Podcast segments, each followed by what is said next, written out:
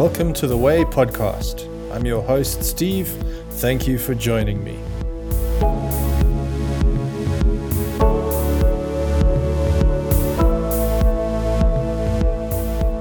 Hey everyone, welcome to this end of year podcast mini series hosted on uh, my channel, The Way.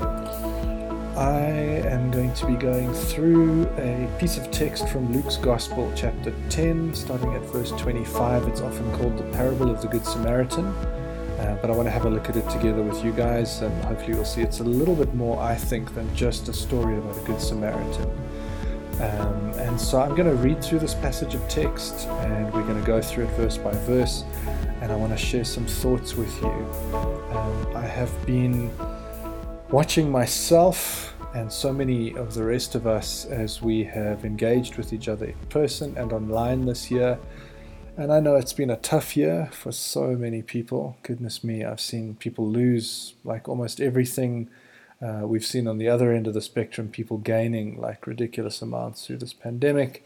And we've seen arguments over vaccinations and mask wearing and all the rest of this sort of rubbish. Um, and we just don't seem to be doing so well as we engage with each other, especially when we differ, especially when we're not even sure we like each other. I'm talking about, you know, it's like the human race here. And so it's really got me thinking about how we behave in a neighborly fashion towards each other or how we don't. And this piece of text has just kind of been burning in my mind, um, looking at whether it has anything to offer us in terms of how we behave more neighborly. What does it mean to behave more neighborly? Are there any surprises in store for us? And I'm specifically interested in this church season of Advent. Uh, you might not be familiar with church seasons if you're listening to this. It's a little bit more of kind of the traditional church to follow the the seasons, and there's different kind of themes that come out in the seasons. But the whole idea of Advent is this fourth or so week um, period of time leading up to the actual celebration of Christmas Day. And the word Advent comes comes originally from the Latin, um, and it means uh, sort of waiting on an arrival of something. Uh, it essentially means the arrival or the coming of something. And so there is this built into this uh, this season of Advent is this waiting, this anticipation that we're going to celebrate the birth of Jesus. And when and when I talk about celebrating the birth of Jesus, I'm talking about um, being caught up in the idea of Jesus who draws near to us, Jesus who comes as the ultimate expression of neighbor who comes alongside us, who comes to dwell with us. There's this idea of cohabitation, the one who chooses to live alongside us, within us, around us. And I'm going to get to that in the second session, the idea of Jesus as neighbor. But I want to dig into this text and have a look at the story, in fact, stories of what's going on here, um, and see what it has to share with us. So, hopefully, that's a bit of a, enough of a background before we get going into kind of the details of this. Um, I've got some notes here, so this is sort of mostly scripted what I'm going to be sharing with you. Every now and then you'll hear, there we go, that's, uh, that's the wonderful rustling of papers. You also might hear in the background, I've got a guest with me tonight, uh, Chrissie the Christmas Cricket, who seems to have in, uh, infested my, maybe with his friends, I don't know, infested my uh, recording area, so every now and then you might hear him chirping up. Uh, apologies for that. I have tried to get him to shut up and leave the building, but he won't. So, Chrissie the Christmas Cricket is going to join us for this recording. Anyway, I digress. Goodness me, I hope this is not a whole recording of those. It's somewhat scripted.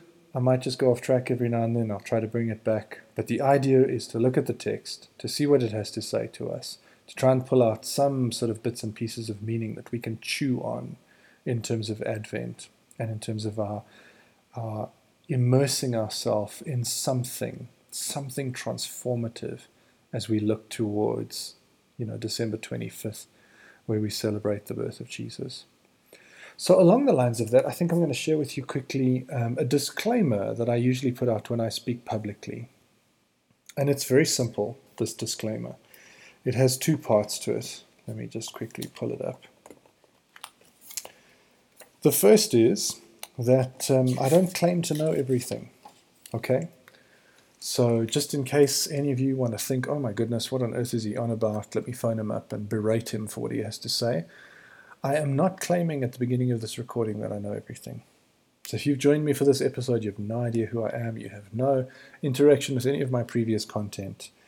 I want to warn you please don't turn off your heart or your brain as you listen. It's really important that you engage critically with what I have to share with you. I've done as much homework as I can. I have thought and I have prayed and I have tried to to really immerse myself in this piece of text.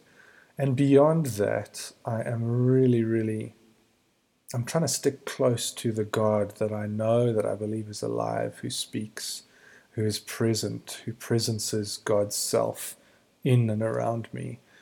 Um, and I'm doing my best to faithfully transmit what I what I feel and what I've seen and what I've heard and what I can't unsee and unhear any further, you know, in my walk with God. But uh, it's not necessarily foolproof.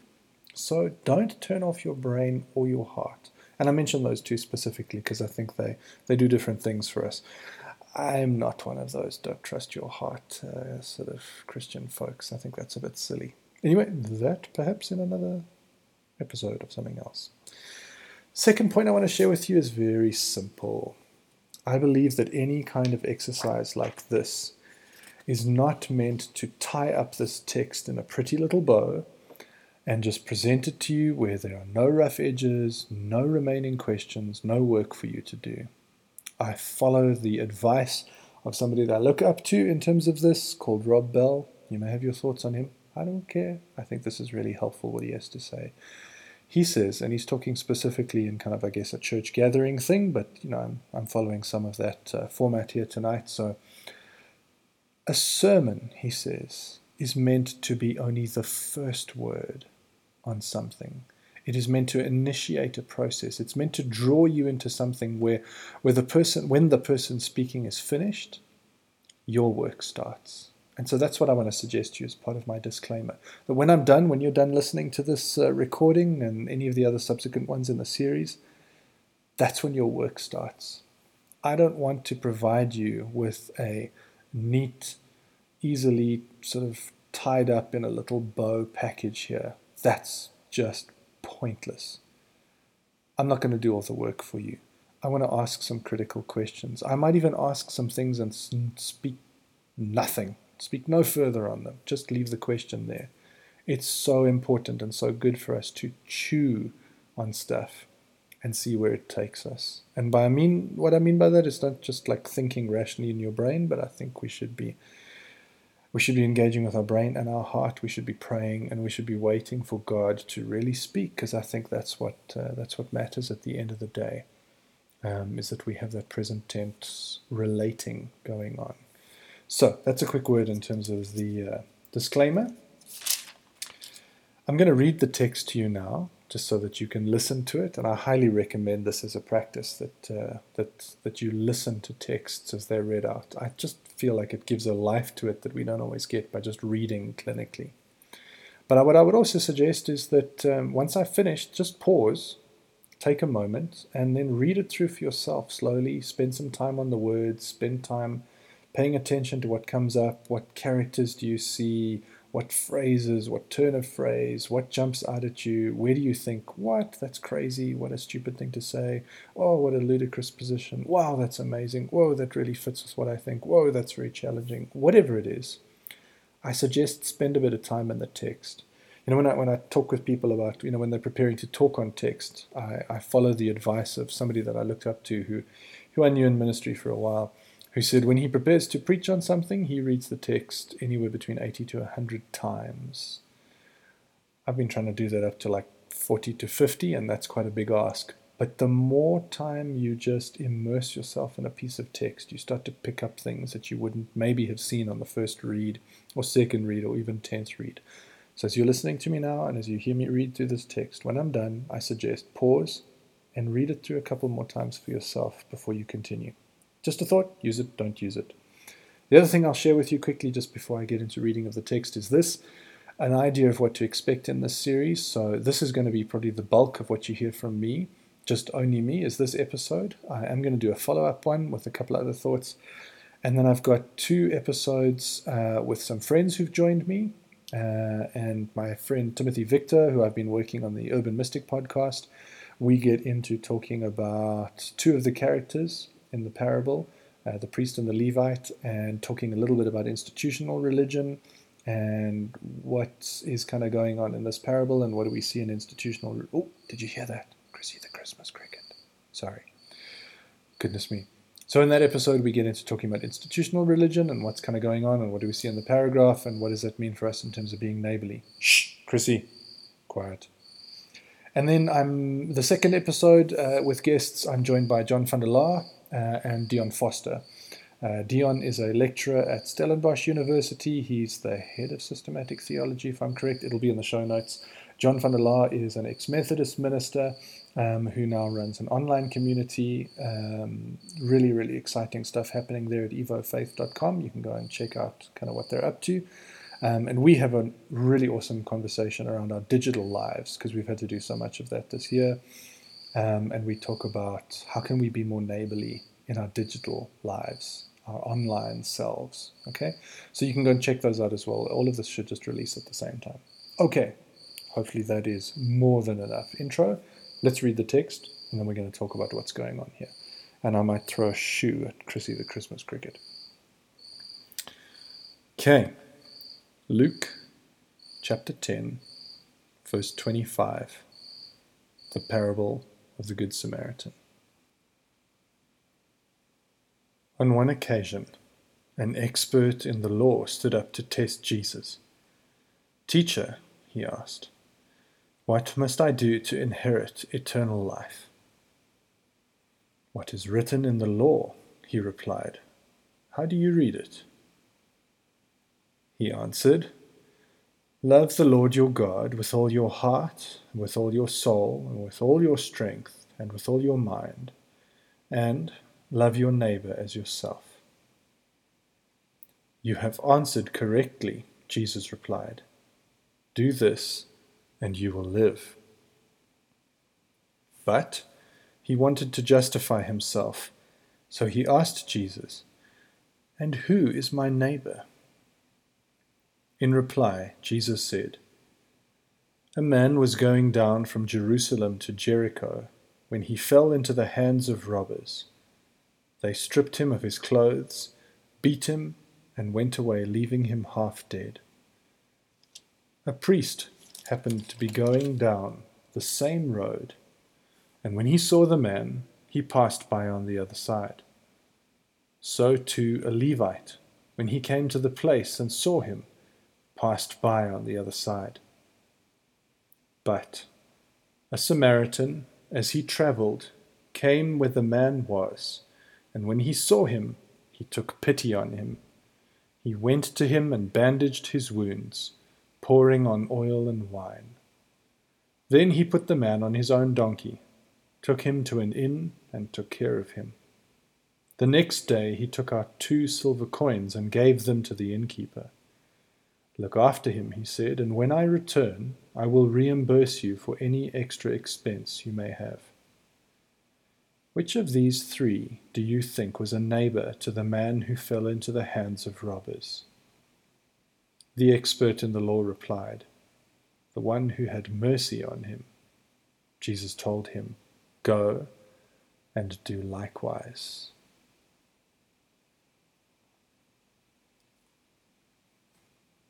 Okay, so that's the text that we're going to have a look at.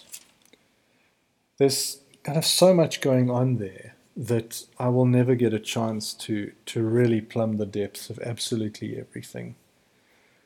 And so if you're hearing things and I'm not speaking to that, fantastic.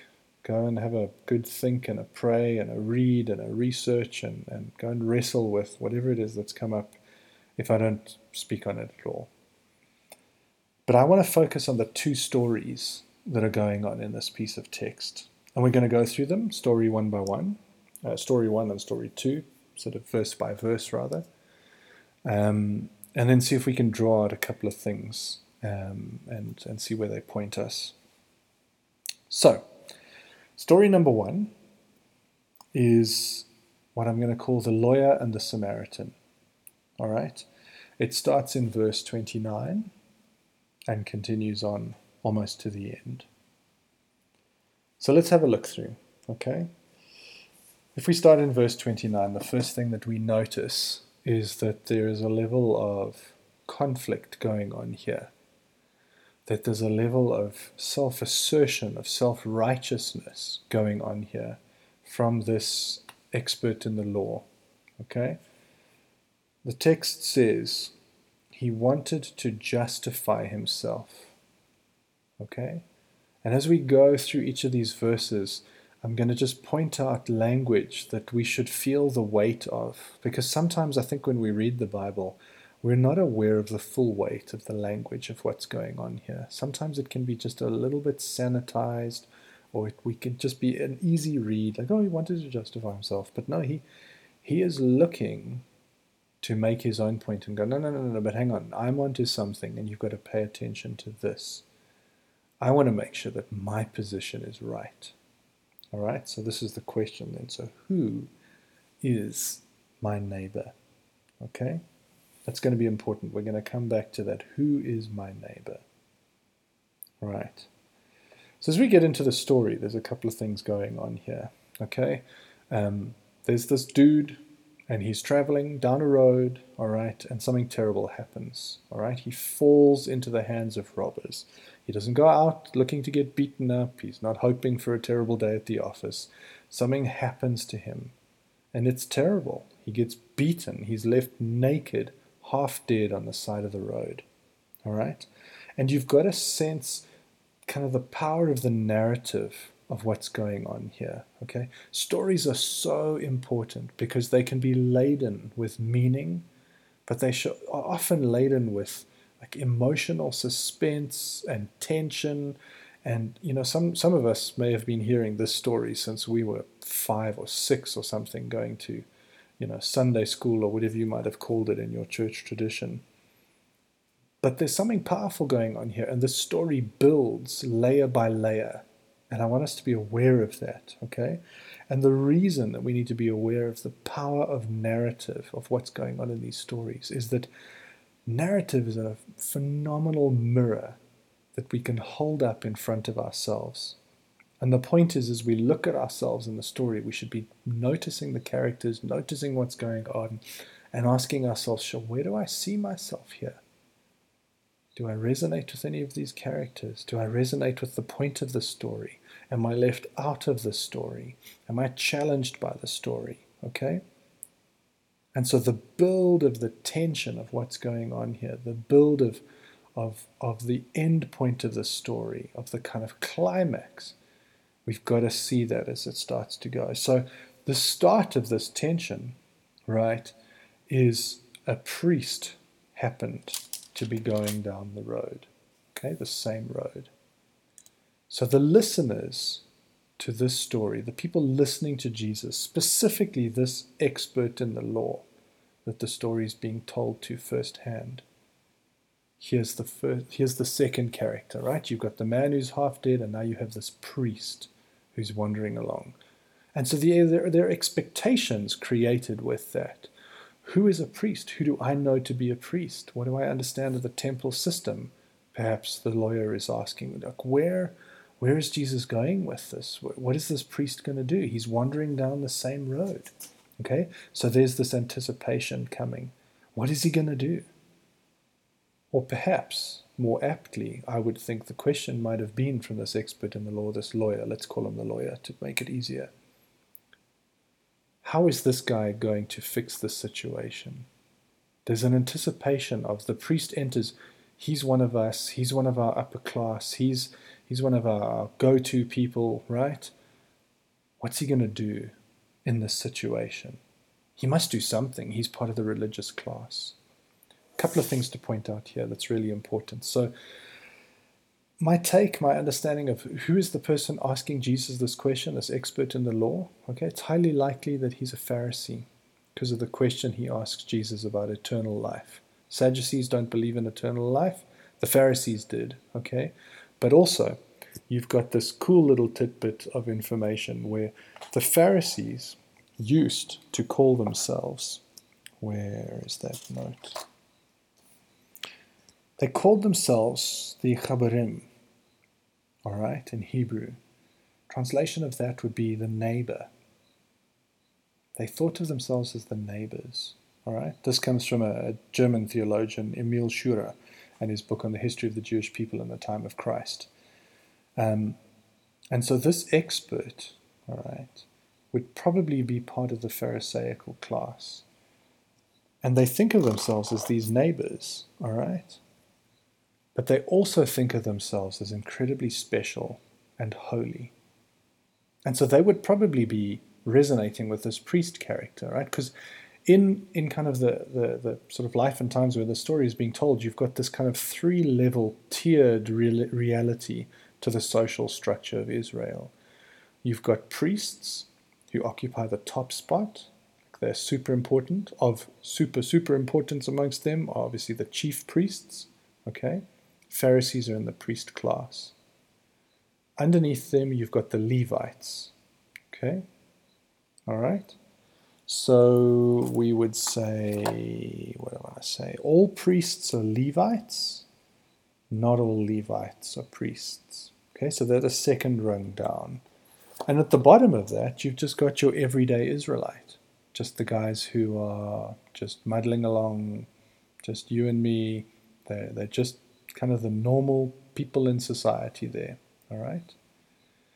So this lawyer hears the priest is coming along. We must hear already how loaded this is. Because it's loaded towards the side of the religious establishment. These are the people who seem to be right with God. All right? They are the special ones, the holy ones, the separated ones, also the ones who would understand themselves as the neighbor. And so there is this anticipation. What is this holy man going to do? And so we might not feel it, probably the initial hearer of the story, shock and horror, he passed by on the other side. You have to feel the weight of that statement to understand what's going on in this story. He sees this guy, he comes to where the guy is, half dead, in the road, and he passes by on the other side. Okay. Now there's there's weight in that, and we have to go back to the earlier verses also to understand this this additional weight. A man was going down from Jerusalem to Jericho. Okay. I've wondered for a long time what on earth is going on in those verses there. Why is it so important in this story? I mean, it's a story for goodness sake. It can teach us a moral lesson without needing that kind of detail. Why? Why? What's so important about this this this road, Jerusalem to Jericho. Okay, so I co- uncovered a couple of things here. The first one I'll share with you now, the other one I'll come to later. This road that goes through the desert is a very exposed place. It's very barren. It's not like there's bushes and trees and stuff everywhere. So if there's a dead body in the road, or if there's something going on, you're going to know about it. There is no way that the listener to this story can go, oh, well, maybe the priest didn't see him. Okay? There's just nowhere to hide. But also, on top of that, is this road is so narrow, the road between these two points, that at some points you would actually have to step over a body to avoid it. So it would be that much in your face. The priest cannot have missed this. He can't be let off the hook he has spotted what's going on and he's moved on. All right. On top of that, the third point of this is that people expected there to be bandits on the road. So they're on high alert. It's not like they're wandering around, along with their finger up their nose, not knowing what's going on. They're alert for what's happening out there. And so they would have spotted somebody half dead in the road. Okay. So at this point, there is nowhere for this priest to hide. He has been tried, and has been found wanting. He has not responded to someone in need, even though the anticipation might be there. But hey, you know, maybe he's a really special, important guy. Maybe he had things to do. Maybe he's so holy that actually we couldn't expect that. So enter number two, the Levite. Okay? If, uh, let me see, how, how can we talk about this. So, priests and Levites. In the traditional church, okay, if you wanted to look at the difference between priests and Levites, you'd talk about the actual priest in the church or the minister. And the Levite would be the person who like assists them at the altar. You talk about lay ministers or uh, sacristans. There's a bunch of different language in in the more sort of you know Protestant churches and the more sort of recent sort of ways in which church manifests. Maybe they're the worship leader. Maybe they're the people who do coffee. Maybe they're the people who help administer communion. They're not like the central pastor dude. They're on the next rung down and they help to make what happens in a church happen. All right. So the Levite is not on the same level as the priest. So, so maybe he's less important. Maybe he's less holy. Maybe he's less set apart. Maybe he could deign to do something about this guy. But this is what happens, right? So Verse 32 So too a Levite, when he came to the place and saw him, passed by on the other side. Now, the English there is a little bit misleading. I'm reading out of the NIV translation. If you look at it in the Hebrew, it actually advances the story a bit because the priest comes, sees the guy, moves on on the other side. Okay? But in the Hebrew, what is suggested from the Levite is not just he also stumbles upon the place of the dead body and keeps going but it suggests that he actually crosses the road to go and see the body. He actually draws closer to this half dead guy than the priest does. And then he passes by on the other side. So if the priest is walking on the left hand side, sees the body, keeps going, the Levite's on the left hand side, passes to the right hand side of the road to get closer, and then back to the left hand side and keeps going. So now we don't know what to expect like the very holy and the the kind of holy or not so holy, they haven't had anything to do. They they they, they haven't helped. And suddenly the third character comes along. So now we can imagine like now this thing is built to the state of tension of okay, so what is this going to mean? Or, we, is it just going to be like a normal everyday Israelite who comes along and helps? Maybe that's just the best way we can think of, of this thing playing out. But no, Surprise, surprise, the third character who pitches up is a Samaritan. But a Samaritan, as he travelled, came where the man was. Now, I'm not going to unpack the whole history of the Samaritans and the Jews, but suffice to say, these guys didn't get along. The Jews hated the Samaritans. They called them dogs, right? Which, in, in an Israelite context, the Hebrew context, that's a serious insult. You call somebody a dog they wouldn't use the same cutlery and crockery that a Samaritan had used. They wouldn't drink from the same cup, eat off the same plate. They wouldn't eat with them, they wouldn't touch them, they wouldn't be close to them. There was huge animosity between Jews and Samaritans. So now imagine the embarrassment for the religious system. Okay, and by implication, and we're getting to this, the guy who's asked Jesus the question and who's now listening to the story. Your priest couldn't do it, your Levite couldn't do it. We're just skipping the everyday Israelite and we're going into the negative numbers here. Here comes a Samaritan, and he comes to where the man was. Oh, now what? Is he going to kill him? This guy's half dead. Okay. So, something else about the road between uh, Jerusalem and Jericho. The Jews really believed that it was often the Samaritans who were the bandits. They're the bad guys. They're the people that we hate. They're the ones who are always trying to kill us and maim us and do horrible things to us. So now the tension is built to this guy is like doesn't even register on the sort of the figures of humanity here. Now what's going to happen is you know where, are you going with this Jesus? Is he going to kill him? And what do you know? When he, the Samaritan, saw him, the half dead guy, he took pity on him. And then the story plays out in terms of what went to him, bandaged his wounds, etc., etc. We'll get to that. How embarrassing for the religious system of that day. How embarrassing for this lawyer who's listening to the story. His holy people couldn't fix it. Even his normal people couldn't fix this. His enemy is the one who behaves with compassion. All right. And I'm using that word compassion intentionally because it's a pity for me that, uh, there's an interesting slip of the tongue. It's a pity for me that the word pity is used in verse 33. He took pity on him.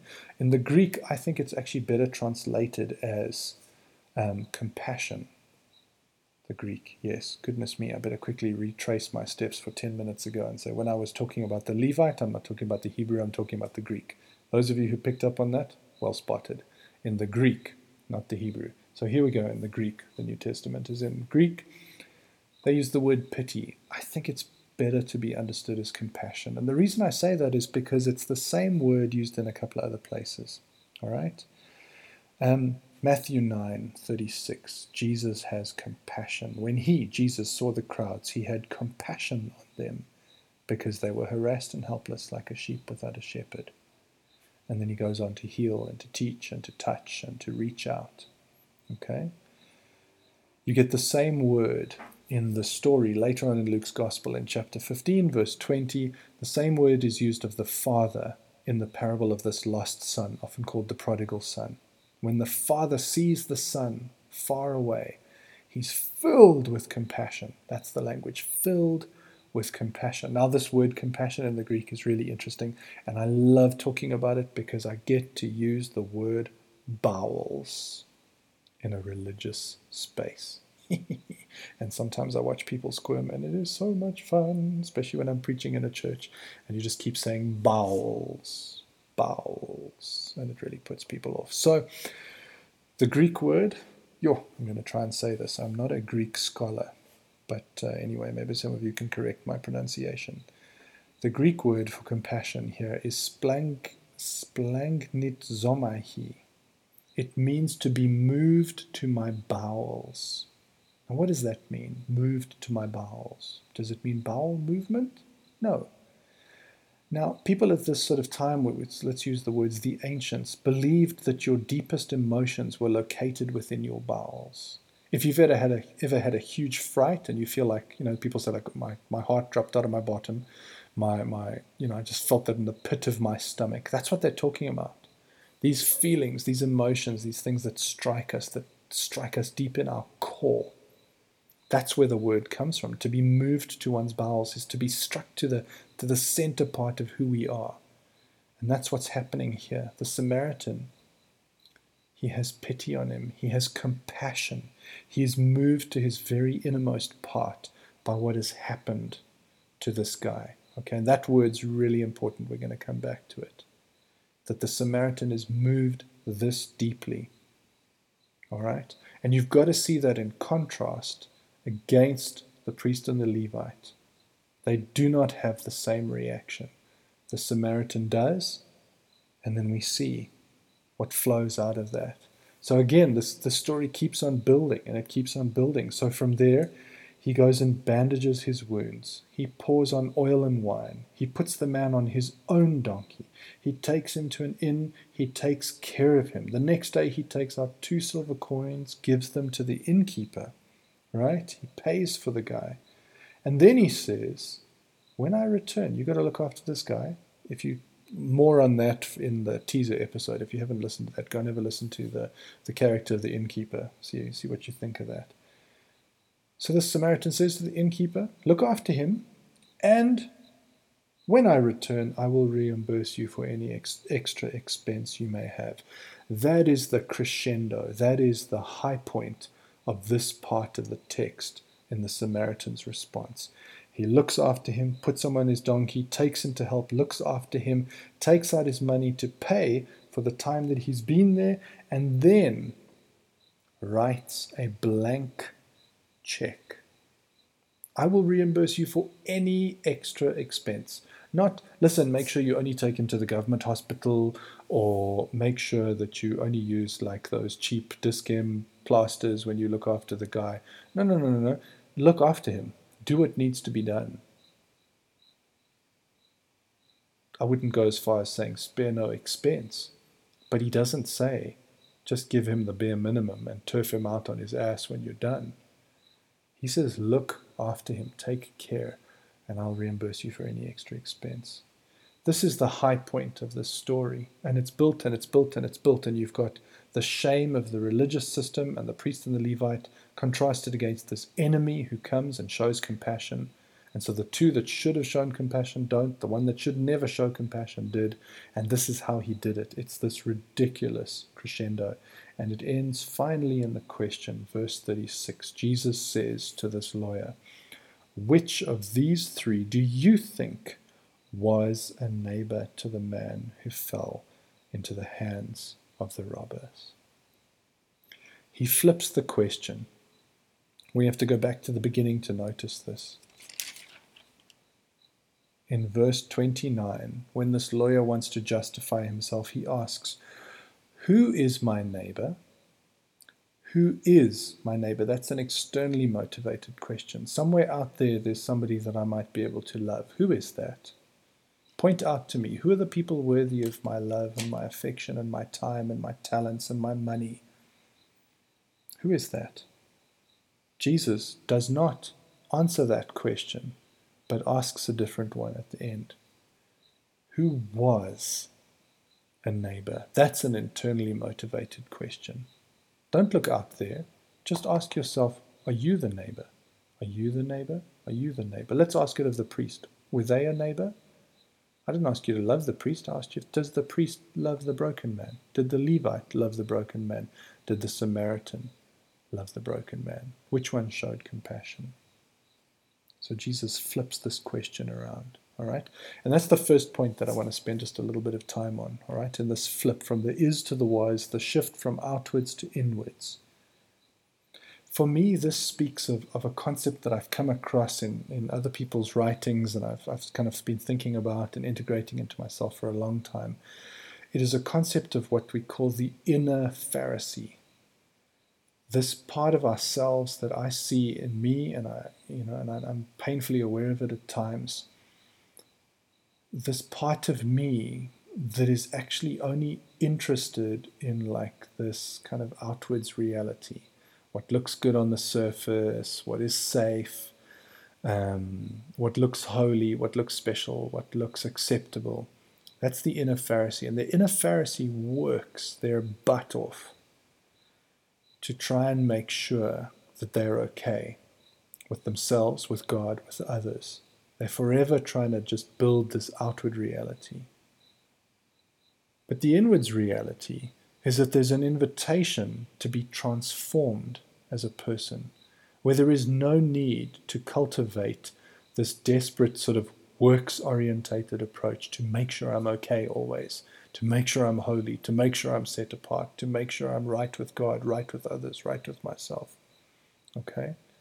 When you live with this focus on the outward, then it's easy to fall into these religious systems that we see here the priest and the Levite. It's easy to think that this religious system it's what's going to make me okay. It's this attempt to make ourselves okay with God, and then God is just forced to accept us. Because if I can make myself okay, well, sorry for you. you. You don't get to say anything. You just have to accept me as I am. But the problem with this outward focus is that it never gets to pierce inwardly, it never actually reaches our hearts. And that for me is the seat of real transformation. That's where the real and the authentic and the genuine happens. Not in the surface level, in the makeup, not in my outward deeds and my wonderful piety. Okay? These outward systems will always fail us sooner or later. The inner Pharisee can only take you so far before you're going to be tired and worn out and desperate for some kind of break from this persona that you've built to try and sin manage or personality manage or reputation manage or whatever it is within yourself, between you and others, and specifically, I think, between us and God. These outward systems can never work that's why the priest and the Levite don't get it. When it's based on this religious system of rules and you must be like this and not like this and all the rest of that, you haven't got a hope. Okay? These, these efforts of this inner Pharisee. What you have to do is realize and integrate this shift from the outwards to the inwards. The lawyer's question is outward Who is my neighbor? But the real question that we have to look at, the inward focused, is will you be a neighbor? In this time of difficulty and polarity where I see that we are not behaving well towards each other and not always treating each other well. The actual question I have to face is Am I going to be a neighbor? Steve, just me, without needing to change anyone else, try to reach anyone else to make them any better. Am I going to be a neighbor?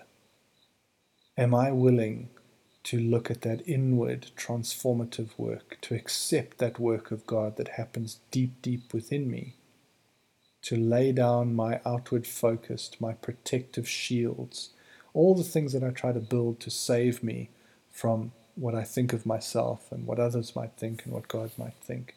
Can I lay that all down and just look at the inward transformation and accept that invitation? Can I go and be a neighbor? So, I think the question in this story, part of the question is which of these characters would this lawyer most readily resonate with? I think to begin with, they would see themselves as the priest or the Levite. All right? But I think there's an invitation here. I think Jesus is asking this lawyer, Can you see yourself in the Samaritan? Can you see yourself in the one that you don't want to see yourself in, in this enemy of yours? Can you see yourself as the one who will be the neighbor? Get away from your outward focus question. Can you look beyond the outward of the enemy and see that that person who acts compassionately towards others is actually connecting with your question about these two great commandments. We'll come back to that.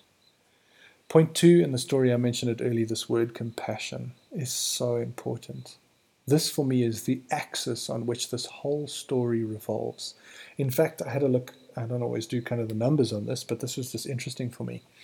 There are seven verses okay, in this story. It starts in verse 30. Yeah, Jesus starts in verse 30 and ties it up in verse 36. There's seven verses there. The compassion word occurs in the fourth verse. That's the central verse. Three other side, compassion happens in the middle one. But I've gone one step further and I've counted the words in those seven verses. There are 196 of them. The halfway mark would be 98 words. The word compassion is the 97th word in this story. That for me just seems like beyond coincidental. That word is so important that it sits centrally, not just linguistically, but if you look at the numbers, it is right there in the very, very center. The key word to understand this, to unlock this story, maybe I don't want to put it as strongly as that because I think, you know, there's so much going on here. But as I talk about the idea of compassion, it is so key. That word is the differentiator between the priest and the Levite and the Samaritan. The priest and the Levite did not express compassion. There is no heart transformation. There is no connection in them with God or with their neighbor, or I would even say with themselves, and they're able to pass on by. But the Samaritan, shows us the heart which is made tender by compassion, and that is what allows the behavior of the transformed person. That word, so important. If we want to be a neighbor, we have to understand what it is to be pierced by compassion. Okay, story number two. Hope we're doing okay here. Going on a little bit long, but uh, that's okay. There's a lot going on here. Story number two. Story number two, recap. Story number one is between the lawyer and the Samaritan, right? We're looking for kind of resonance between those two. Story number two, I think, is between the, the lawyer and us. So let's have a look. Verse 25, it starts out On one occasion, an expert in the law stood up to test Jesus. Teacher, what must I do to inherit eternal life? Okay, so the backdrop of this whole thing is the question of ultimate reality. How do I inherit eternal life? Okay? But just behind that seemingly innocent question is actually a further backdrop of conflict because this lawyer stands up to test Jesus. So already the dice is stacked here. This is not just, hey, Jesus, what do you think about this? Let's have a quick chat. This is, I know better than you. I'm going to catch you out, and this is how I'm going to do it. All right. So, really interesting. There's this conflict to start with, but look at Jesus' response to this. He doesn't buy into the conflict. He doesn't take the polarity. He doesn't say, oh, okay, so you want to do that? All right, let's go. Let's go. What does he do? He looks for a connection. I think that's part of what it takes for us to be neighborly in this season is to look for connection. There are lots of people specifically online, and I have a bad feeling that I'm really one of them, that are just going to try and set us up for conflict. Oh, well, what a stupid idea to take a vaccine. Oh, how stupid are you not to take a vaccine? That's an invitation to conflict. Let's do this. Let's have a fight, you and I. And sometimes it's kind of set up as just, oh, we're just having robust discussion. Bull. You are trying to have a fight. We're, we're, we're instigating this polarity stuff, okay? I saw someone today just say, you don't like what I have to say, just unfriend me. Wow, what a helpful way to interact, guy. Really, really helpful. Say something stupid and then go, oh, you don't like it, you can just bugger off. No, Jesus' response to this is really interesting. He asks a question. Questions are great responses to statements, great responses to questions. It's not, okay, well, I know the answer, get back in your box. There's an invitation from Jesus into this connection. Uh, what's written in the law? He replies. How do you read it? Not only do I think that that deflates the immediate conflict there, but there's something going on here. This is an invitation to a rabbi disciple relationship. That's how rabbis interact with their disciples. That's how they teach. They don't teach by lecturing, they teach by drawing in questions. The Jewish folk are renowned for questions that's one of the things I love the most about kind of Israelite history and the way in which the Jews interact with God. Lots of questions. So there's this invitation to this rabbi discipleship relationship. Come closer. Come closer. Let me ask you the question. Let's connect on this. Let's not fight about this. There's no need for that polarity. And it's this kind of attitude, it's this kind of teaching, it's this kind of relating that can lead to transformation. Not when it becomes a who can win at the cost of someone else. Let's have a win lose argument. I win, you lose. Whoa, what a great way to, to connect with each other. What a great way to be neighborly. Let's send one person away as a loser and let's have another person blowing their trumpet because they're such a winner. We're just setting ourselves up to fail with this, guys, time and time again. If that's how we do relating to people who are different than us, relating to people in difficult things, relating to people in tension and conflict, if that's the way we want to set things up, we're in a hiding to nothing. We've got no hope here. So I love this repositioning. Come closer. Let me ask you. Verse 27, he says, okay, well, okay, so it's easy. Let, let me go to Deuteronomy 6, verse 5, and I'll give you the Shema of Israel, the faith statement. All right? Is uh, Deuteronomy 6, verse 4 Hear, O Israel, the Lord your God, the Lord is one. 6 verse 5 says, Love the Lord your God with all your heart, with all your soul, with all your strength. Interestingly enough, in Deuteronomy, with all your mind doesn't exist. Uh, that seems to be an addition that um, this lawyer puts in, or, you know, somehow creeps into the text. Perhaps tradition has marched on since the, the, the days of recording Deuteronomy. But that's his answer. Deuteronomy 6, verse 5, okay, with a little addition. And then he says, "And love your neighbor as yourself." That's uh, that's half of a verse from Leviticus 19, verse 8.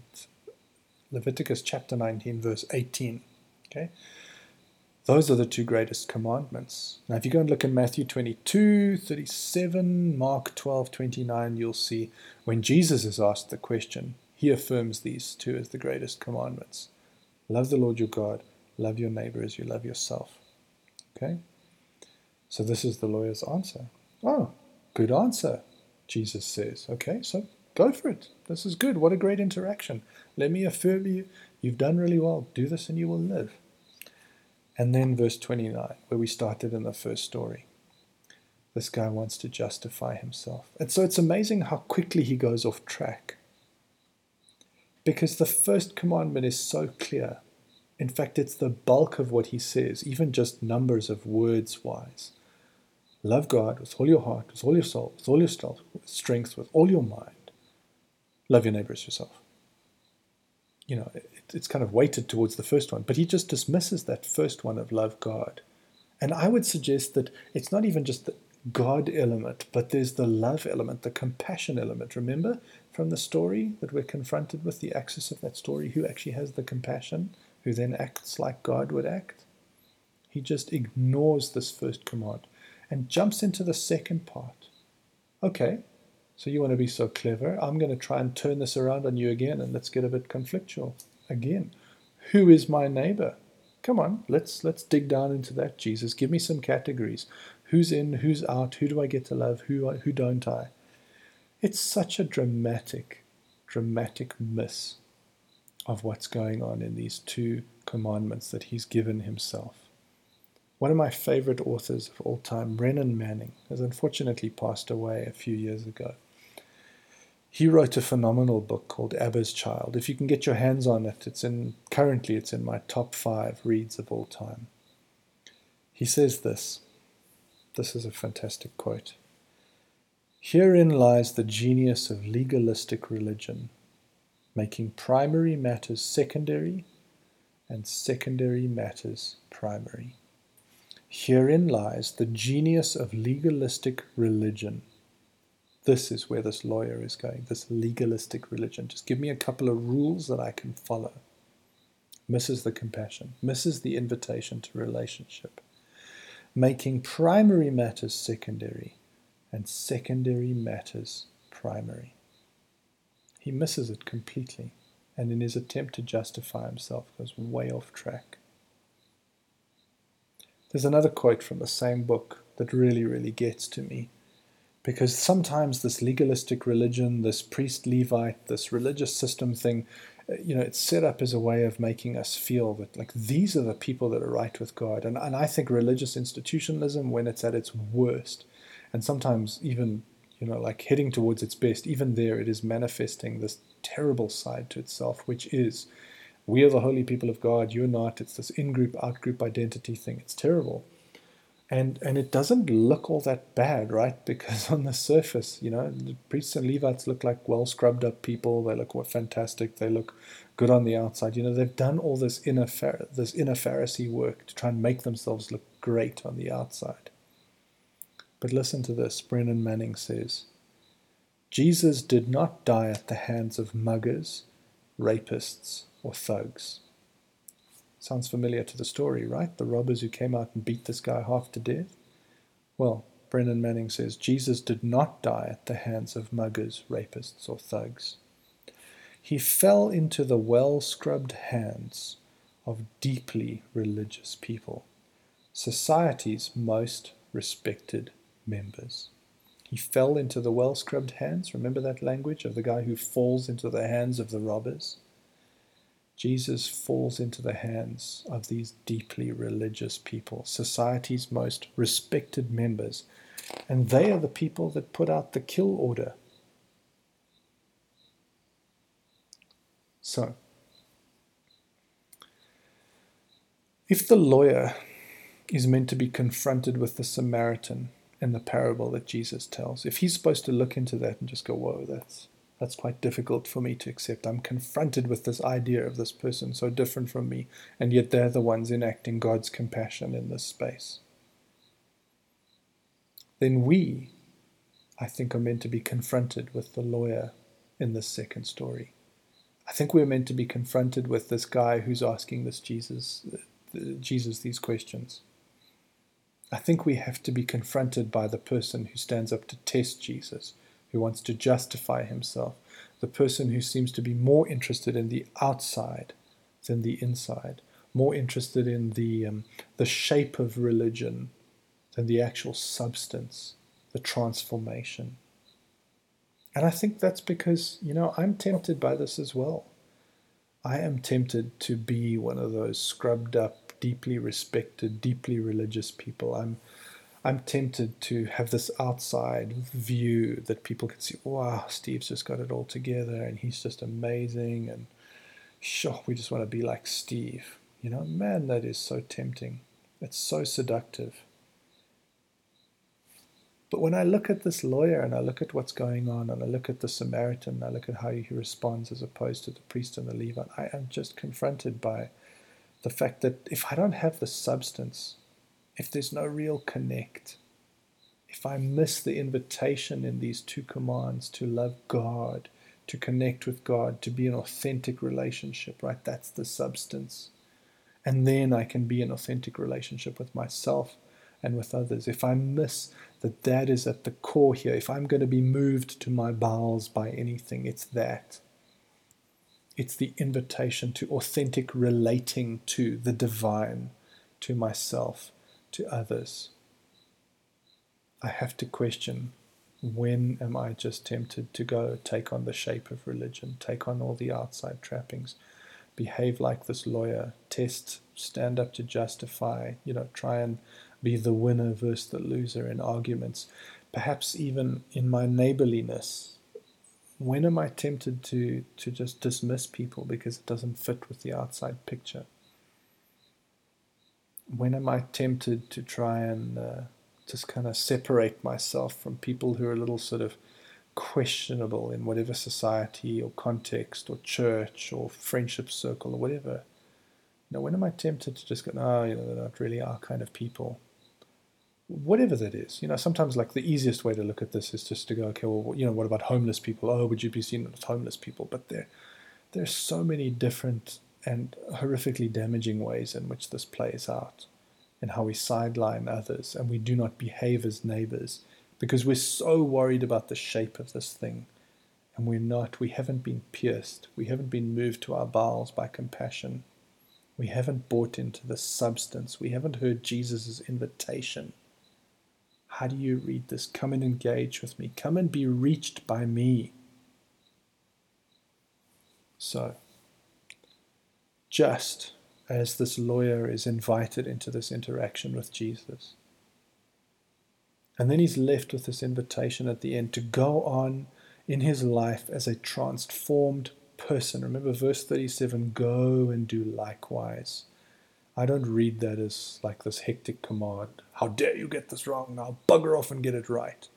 Go and do likewise is another invitation. Go and be wrapped up in this relational happening. Go and be wrapped up and caught up and spellbound in your relating to the divine, to God, in your relating to yourself and to others. Go and be moved to your bowels with compassion. Go and be rocked to the very core by this invitation to be transformed and live this life as a neighbor.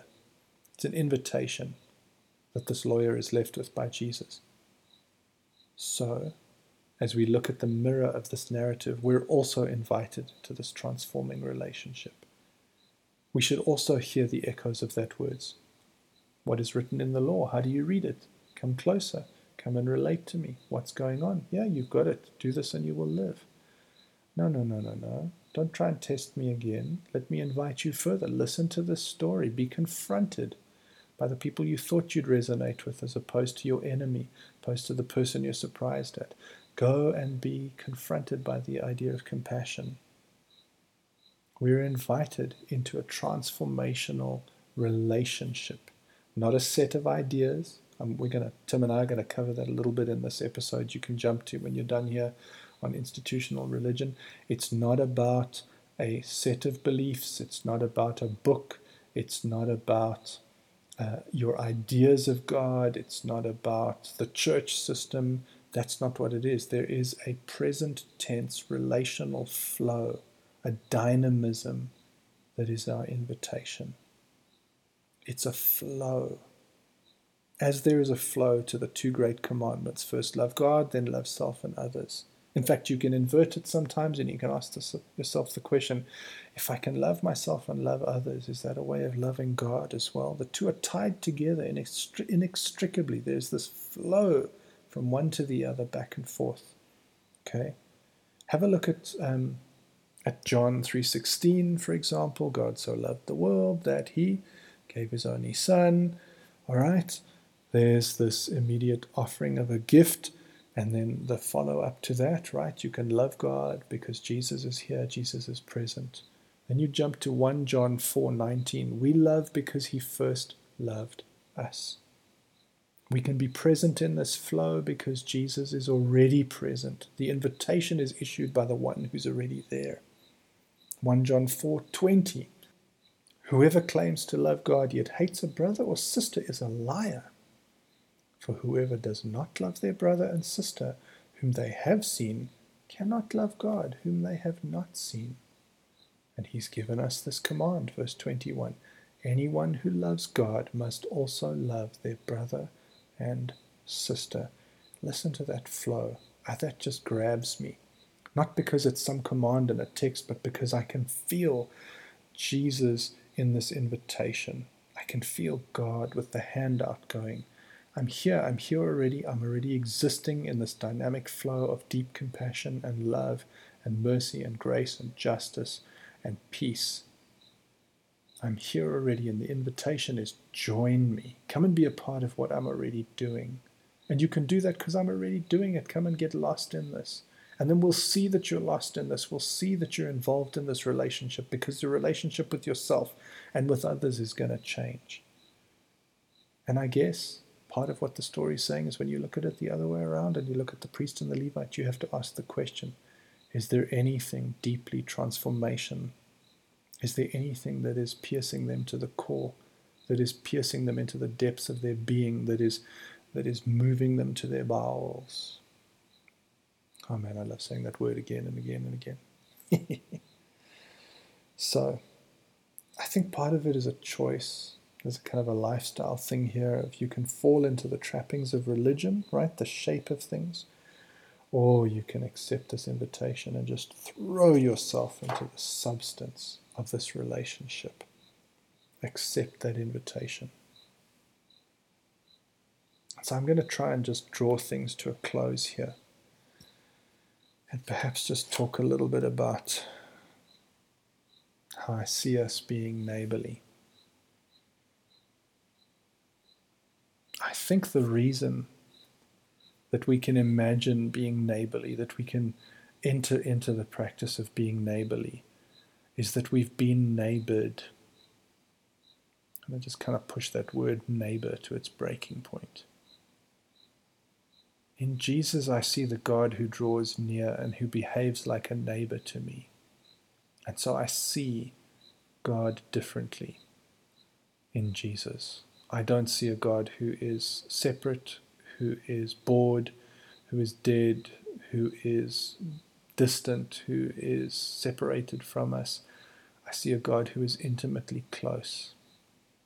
I resonate with the half dead character on the road, and I see Jesus in the Samaritan drawing close, who's, who's moved by compassion to come to me. So I have been neighbored. And I think that allows me to see myself and others differently. And I think that's then part of the invitation. If I can see God differently, and I can even see then myself as God sees me, I have an invitation to see myself differently, to love myself, and to see others differently, and to love others. And that this exists in this dynamic flow of God who is being, and I'm being, and others are being and there is this flow between the three in those two great commandments that are picked out here. I think because of that, I can see my agency as well then. God draws near, and so I am able to draw near. And so I'm able to embrace the challenge to go and be a neighbor, not to hang around waiting for someone to neighbor me not to hang around waiting to ask the question of, you know, who is worthy? Who can I actually, uh, who can I love? Who's, who's okay? It's this wonderful quote from Thomas, uh, this wonderful quote from Thomas Merton, the Trappist monk. He says, Our job, our job is to love others without stopping to inquire whether or not they're worthy. That is not our business, and in fact, it is nobody's business. What we are asked to do is to love. And this love itself will render both ourselves and our neighbors worthy. It's not about stopping to inquire whether or not people are worthy. That's not the point. Who is my neighbor? That's not the point. The point is to take that question internally. How can I be a neighbor? And I can be a neighbor because I've been neighbored. I can reimagine the way I understand myself and I can grasp that agency And because I have a sense and a connection with God, I can look down on the ground and I'm and I'm led to not just step over the half dead person. Something is happening within me, and I can't see the world differently anymore. I can't ignore the half dead bodies on the road down to Jericho from Jerusalem. I can't stay shut up in my little ivory tower and pretend that it's all about me projecting my piety and my holiness so that God will accept me. And it's not about me cutting off the people away from me that I just can't see. No, they just can't be worthy. They can't be good enough. They don't match the grade that I match. So I can't be neighborly to them. No, I am free to embrace my agency to just go and be a neighbor. What are the limits to that? Well, the parable seems to suggest that there aren't limits. Because the Jewish hearers would have said, Well, I can't be neighborly to a Samaritan, let alone accept neighborly behavior from a Samaritan. That's a boundary we just can't cross. Jesus, like, let's have a serious conversation here. You're crazy, man. Do you know what these people have done to us? Are you insane? Are you mad? Like, that's just a stupid idea. We're not going to do that. Well, sorry for you. the boundary to compassion does not seem to be set that narrowly. So, who do I get to be a neighbor to? Well, anyone you pass on the road who needs help. Okay, then, that's a rather broad category. Yes, it is. Yes, it is. And I'm so deeply, deeply challenged by that. Deeply challenged. Sometimes I think because, you know, I think to myself, well, I have to stop for every single person that I see. And I, and I think that there's a, there's a fallacy in that that we need to be careful of because it's not about becoming a savior to everyone, but it is about grasping hold of your agency and being ready to help when you can when you need to. And so I don't think I need to go and solve all of the world's problems, but I definitely shouldn't be ignoring the ones right in front of me. I definitely shouldn't be pretending that I can unsee what I've seen. People are hurting, people who are broken, people without food, people without shelter, um, people in prison, people, you know, some of this is literal and some of this is metaphorical uh, people whose marriages are breaking down, whose relationships with their siblings and their parents and their children and uh, their friends and our greater sort of way of being globally with each other as humans, all of these kinds of things we need to be paying attention to. We can no longer go, it's not my problem, it doesn't fit my little outward reality. I'm going to walk on by, I'm going to be a priest or a Levite. I just can't see that anymore. I just don't think we can be neighborly like that anymore.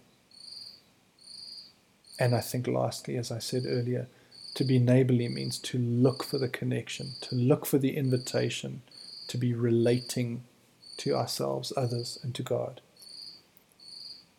I think most notably for me in our online environment, we do that terribly. I'm going to cover that. I said earlier, you can go and have a listen to the episode with John van de Laar and Dion Forster. We, we really talk about that in depth. But we've got to watch ourselves. We've got to be careful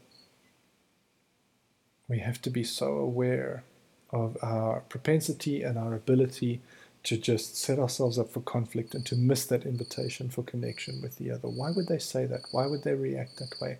How can I connect with them? How can I offer them a question that draws them in rather than sets me up to justify myself and slam down the hammer? Boom, I win, they lose you know, we're, we're just not going to make it as a human race if we are a collection of winners and losers. I just can't see it happening. And I think we need to be very, very aware of that. And I think that this story is a great vehicle to help us see that. So, thanks for listening. I, uh, Jeepers, I'm, I'm so grateful for your time, your investment in this. I hope it's been helpful. I hope it's been interesting. I hope it has raised questions for you. How do I go and be a neighbor? What are the practicalities? What are my boundaries? What can I do? What can't I do? What are my giftings? Uh, you know, I'm scared to do this. Um, how do I overcome my fear? Should I overcome my fear? Sure, there's so many things, you know. Maybe you haven't thought of any of that. You know, some of this is just coming right now off the top of my head as I close up here. I hope you're left with questions. I hope you're left with wrestling. I really am. I'm challenged deeply by looking into the mirror of these two stories. I'm challenged by looking to to seek for connection over disconnect, to to look for a win for for both sides instead of an easy, cheap I win, you lose. Uh, I'm looking for a third option rather than just the polarity that we see often more and more the in group, out group identity as it manifests. Sadly enough, really, I see it so much in, in the Christian church. It's, it's a deep sadness to me that it's so easy to just go the easy route in group, out group. Um, and so I really hope that this has left you with questions, queries, comments. I'd love to hear from you in response. Uh, give me a shout. Um, give me a call. You can get hold of me. I'll, I'll leave some things in the show notes here. Uh, email address. You can get hold of me on Facebook. Uh, you know, I'm relatively present there as well. Would love to know what you think. What, what was challenging? What do you not want to accept? What do you want to run and hide from? What do you think is just rubbish that I had to say? I'd love to know that if uh, you know where, where you stand and if we can set ourselves up in a way to really listen to each other to accept the invitation to come close to connect to ask good questions love to do that with you um, so thanks. Thank you to you, the listener. Thank you for your time. Uh, I want to wish you a blessed rest of your December.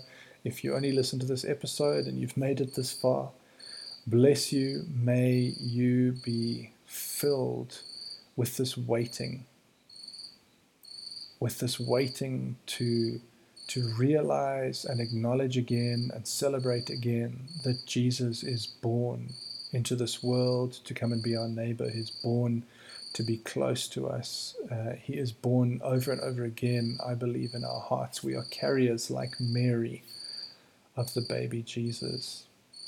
Uh, and there is this invitation for us to follow and to become like Jesus. So go and live and love deeply. Thank you for your time. So appreciative of some of the feedback I get from some of you guys once you've been listening. God bless you. Be safe. Look after yourselves. Look after others. Look out for those people on the road. And let me encourage you let us all, myself included, let us go and be neighbors. Let us go and be neighbors. So I'm going to love you and leave you. God bless. Ciao.